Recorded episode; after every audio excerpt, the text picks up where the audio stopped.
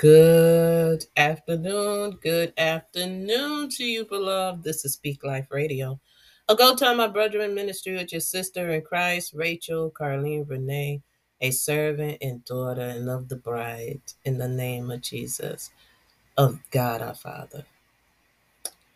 And I welcome all those that the Lord has sent in the name of Jesus. Lord, be ye glorified. So, Father, we come to you, Lord God, with humble hearts, but boldly before the throne, making our requests known, Lord God. We need your presence. We need you to be pleased. We need you to, God the Father, our Lord and Savior, Jesus Christ, the Word of God, the Holy Ghost Spirit, to overtake us, consume us, Lord God, cleanse us, purify us, Lord God, in those areas that we have not yet handed over to you. In the name of Jesus, Lord, be in the midst, as your word says in Psalm 46. We welcome you in. We open the door, Lord God. We welcome you into our heart, into our lives, into our mind, what we're thinking, Lord. Overtake, rule us, rest, rule, and abide in every atmosphere, Lord God, because you are Lord all by yourself, Lord God. Every closed door of the heart, Lord God, open, Lord God. We pray.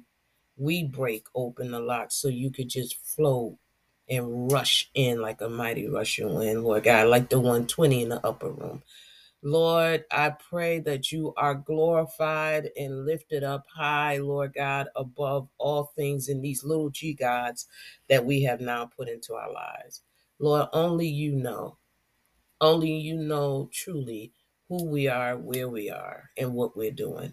And Lord, I pray that we don't hide spots, blemishes, and wrinkles and sin behind fig leaves, but we expose so you can cleanse in every area of our lives, in our being, in our core.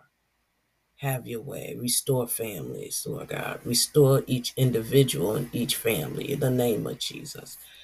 And Lord, when it's all said and done, let us sing unto you, let us glorify you, and let us lift up and clap our hands for all the wonderful things you have done, binding up the enemy and all their trickery in every form the enemy comes in Jesus' name. So, hey, beloved, what I came to talk about is pivot. Pivot. I was asking the Lord as I was getting ready, even just for my day, really preparing to come on to Speak Life. And I was like, Lord, I don't have a word. Before I finished that, I heard pivot. Now, in one of my journals, it reminded me on this certain day that one of my former neighbors, she said that word years ago, about 4 years ago, she said pivot. And now, again, I hear pivot. So I was like, okay, Lord, how do we pivot? And you have to turn, you have to behold, turn, behold, to see and to hear. Turn, behold, to see and to hear. So there's two places that came to mind. One instantly, because for years I didn't really understand this word. Still don't fully, because no one truly knows the word of God. I know many of us think we do, but God's mind is higher than ours and his thoughts. Yeah, he is exceedingly above. Okay, so let's go to Zechariah's house. Zechariah's house, and then hopefully we will go to the book of Revelation. In Zechariah's house, he says it more than one time. A form of pivot. And the one chapter that God continued to send me to at one time in the very beginning of my walk is Zechariah 6. And I turned and lifted up my eyes and looked, and behold. And so if you even go to Zechariah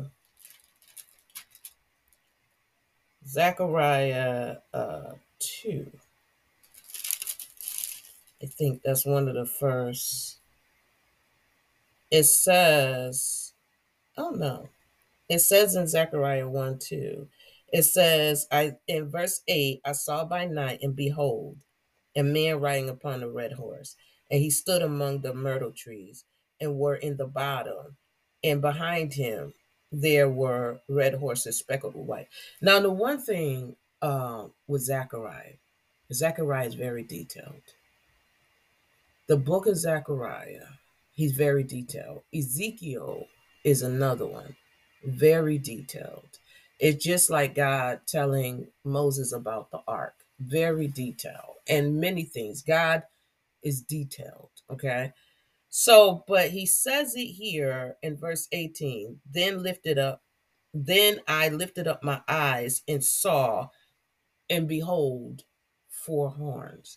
There is something there for, I don't know, I can't say this word is for everybody, but for everyone that the Lord sends, there is something there, whether it's something God is trying to tell us, something God is trying to show us. I know just in prayer, he showed me. He reminded me of a couple of things, but he reminded me even of my prayer life and how I pray for things. It could become idols, because once you pray, Paul acts thrice, Jesus acts thrice, then you lay it down. Now, I know you can keep knocking and keep asking. Yeah, you can, but knocking and asking continuously for what?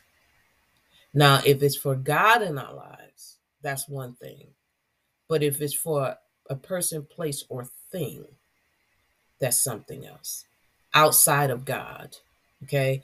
So he says it again in chapter 2. I lifted up my eyes again and looked, and behold, a man with a measuring line in his hand. Because the Lord is constantly measuring, because there is a epitome of, or top, or a high point, should I say, of Jesus Christ, to the measure of the stature of Jesus Christ. So he's measuring even the church. He's measuring, are we all in? And there's a measure with God. There is details with God. God is decent and in order. He's decent in order. Let me see if this is the right. Ephesians 4. God has a beginning for his creation, and he has a newness, an end for all those things that are not righteous and holy and clean, and a newness. Just like our days of our lives in chapter 6 started being limited, because one, with God, one day is like 1,000. So no man lived to see 1,000 years because of the promise. In this day, you shall surely die. And so if they lived to 1,000 years or more, that would have broken the promise of God. God is very detailed in what he says, and he means it. And many times, listen, I'm missing the details many times, but the precepts, he's starting to show the precepts, to follow the precepts so his promise can come alive and be activated in the name of Jesus in our lives. So if he say 10, but we come with 9 or 9.5, that's still not 10. My Lord. Okay. So it says in Ephesians, verse 1, I therefore the prisoner of the Lord, this is writing through Paul, beseech you that you walk worthy. Okay, so that's a command. We must walk worthy. We got to get to that point of walking worthy. So even God's promises, covenant promises for walking worthy can manifest in our lives. It says, walk worthy of the vocation, application, your service, your ministry, your purpose, wherewith you are called. Walk worthy of this call. Don't walk the way we want to walk. So we have to pivot how we're walking. We may not be able to walk continually how we were walking because it may not be worthy. It may not be honorable. It may not be upright in the sight of God. Okay, it says, with all loneliness, humility, and meekness, humility, with long suffering. You know, I'm better at saying long suffering now because long suffering used to. So it says, forbearing, this word is for me, forbearing one another in love, forbearing. My Lord, putting up with, okay? It says endeavoring, still forbearing, long suffering, okay? Endeavoring to keep the unity. Okay, Lord. Endeavoring to keep the unity of the Spirit, His holiness, and what comes with that spirit, love, joy, peace, long-suffering, gentleness, goodness, faith, meekness, and temperance, wisdom and understanding, knowledge and might. Counsel and might, knowledge and fear, and the righteousness of God. These are the fruit of righteousness. So the Holy Spirit is the righteous spirit, okay? And that's the spirit we have to walk in. That's the walking worthy, okay? That is how we have to turn. And in Christ, we are pivoted because we're turned to the right direction. God leads us in the right paths. Wisdom leads us in righteousness, the righteousness of God, because that's the mind and the heart and the spirit of God. Okay, so it says endeavoring to keep the unity together, the unity of the spirit, keeping love with joy, with peace, with long suffering, with gentleness, with goodness, with faith, meekness, and temperance. We should not be lacking or missing any of that, because when the Holy Spirit comes, he comes as a whole in Christ Jesus, my Lord, and the Word of God. Unity of the Spirit in the bond of peace. Peace is what holds all this together. So if we have peace with one another, all these things could be present. The peace of God, not that peace that is only, as long as you ain't in my face, we cool. Not that type of peace. It should be peace. It should be peace. The peace of God. Jesus said, I came to give you peace. His peace the world didn't give to us. So that's the peace we have to walk in. There is one body. It's a peace of oneness. There's a peace of oneness in Christ. There's one body. So when we are outside of that, we're not in the one body. We're not in the bond. We're not in the unity. In the name of Jesus, when we're thinking of ourselves only, we're not in the bond. We're not in the unity. It says there is one body and one spirit. I feel you, Lord. Even as you are called in one hope. So it says, I therefore the prisoner of the Lord beseech you that you walk worthy. And then he says in verse 4, there is one body. We got to walk worthy for that body. It says in one spirit, we got to walk worthy with that one spirit, in that one spirit, because of that one spirit, even as you are called. We got a vocation, a call. It says, in one hope. We all have the same hope to return in Christ. We all have the same hope of salvation. We all have the same hope of living eternally with God that's in this body. It says one hope of your calling, one Lord. So when we're in the body of Christ, we can't have these multiple sages and Buddhas and all this karma. We can't have that because that's not in alignment with the one Lord. That's not in alignment. That's not of God. It says one God and one Father, only one, one God and Father. There's only one. In the name of Jesus, it says one God and one Father of all that's in that body. It says who is above all period, and through all, period, because the Word created all things. It says, and in you all, we have to stir up where God is. It says, and we have to keep our light lit through the Word of God. It says, but unto every one of us is given grace. Jesus is the grace of God, given the Word, given the Lord, according to, based on the measure of the gift of Christ. So based on our gift, we're given a measure of grace, each one of us. Okay.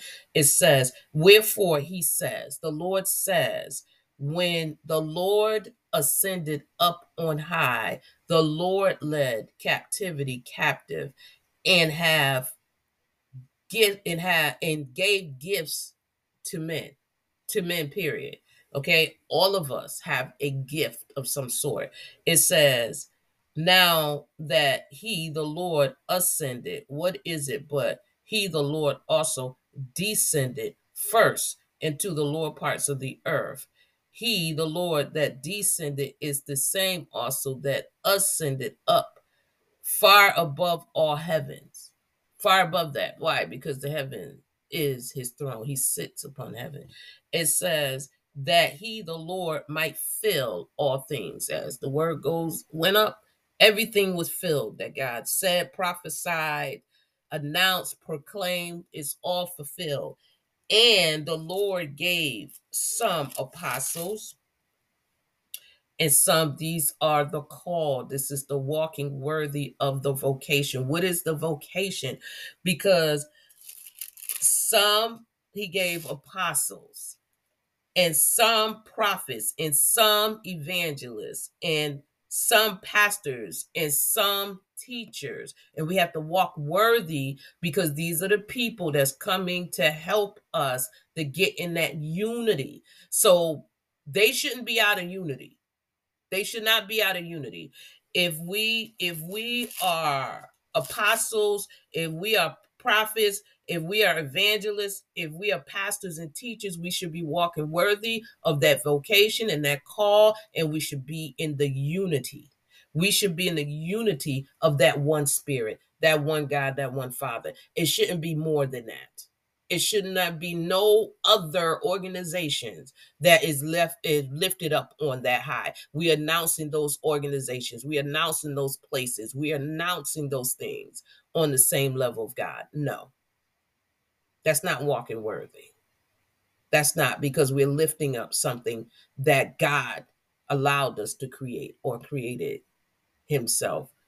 So it says for the perfecting. So this is why we have apostles and prophets and evangelists and pastors and teachers, for the perfecting of the saints. It's not just for the call itself, it's for the body, of the unity of the Spirit. So when he put people in these positions, when he put them, they have the bond of unity flowing in them and through them from God. They are in one with God. When he puts us in these vocations, we have the one with God. It says, for the perfecting of the saints, for the work of the ministry or the vocation or the calls, okay? For the edifying of the body of Christ. If we're not walking in that unity, if we're not perfecting the saints, if we are not working the ministry, and if we're not edifying the body, we got to pivot. And in this day and age, the body, the church, the called, the vocational, those that's called to vocation need to pivot, because we're looking in the wrong way. We're doing this thing in the wrong direction, okay? And this is why it seems like the church is powerless. The church is not powerless. is those that are not walking worthy of the vocation. So it says, till we all come in the unity of faith. This is what the apostles are for. This is what the prophets are for. This is what the evangelists are for. This is what the pastors are for. This is what the teachers are for the perfecting and the coming into the unity of the faith. When we are walking this thing out worthy in our vocation, when we are preaching, we are teaching, it should be perfecting the saints, nothing else. It should be for the peace and the unity of the bond of the Spirit, for the edifying of the church. That's what it should be for. It says, till we all come in the unity of the faith and of the knowledge. So when we're even walking in this vocation, like Paul says, an apostle by the will of God. So apostle has a different level of knowledge of God than just a regular sheep. A pastor has a different level of knowledge of the Lord God, the word of God, than those in the pews. A prophet have a different level in knowledge of God, the word of God, than those that are coming to hear what God is prophesying, have already prophesied, because Jesus is the spirit of prophecy. So anyone calling himself a prophet should have such a level in the revelation of Jesus Christ that it brings in a unity. It's not just for an individual. No, when you speak to that individual, it makes them do this, come into the knowledge of the Son of God unto a perfect man, which is Christ, unto the measure of the stature of the fullness of Christ, the word of God. That is the true spirit of a prophet. That is the true spirit of an apostle. That is the true spirit of an evangelist. That is the true spirit of a pastor. That is the true spirit of a teacher. It's just for the one body, the one faith, the one God of all, and Father of all, that's through all and in us all. So send the word of God to the people of God, to the ears of God, to the hearts of man. I pray we have the most blessed day in the mighty and beautiful name of our Lord and Savior, Jesus Christ. Love y'all. Peace. Remember the unity.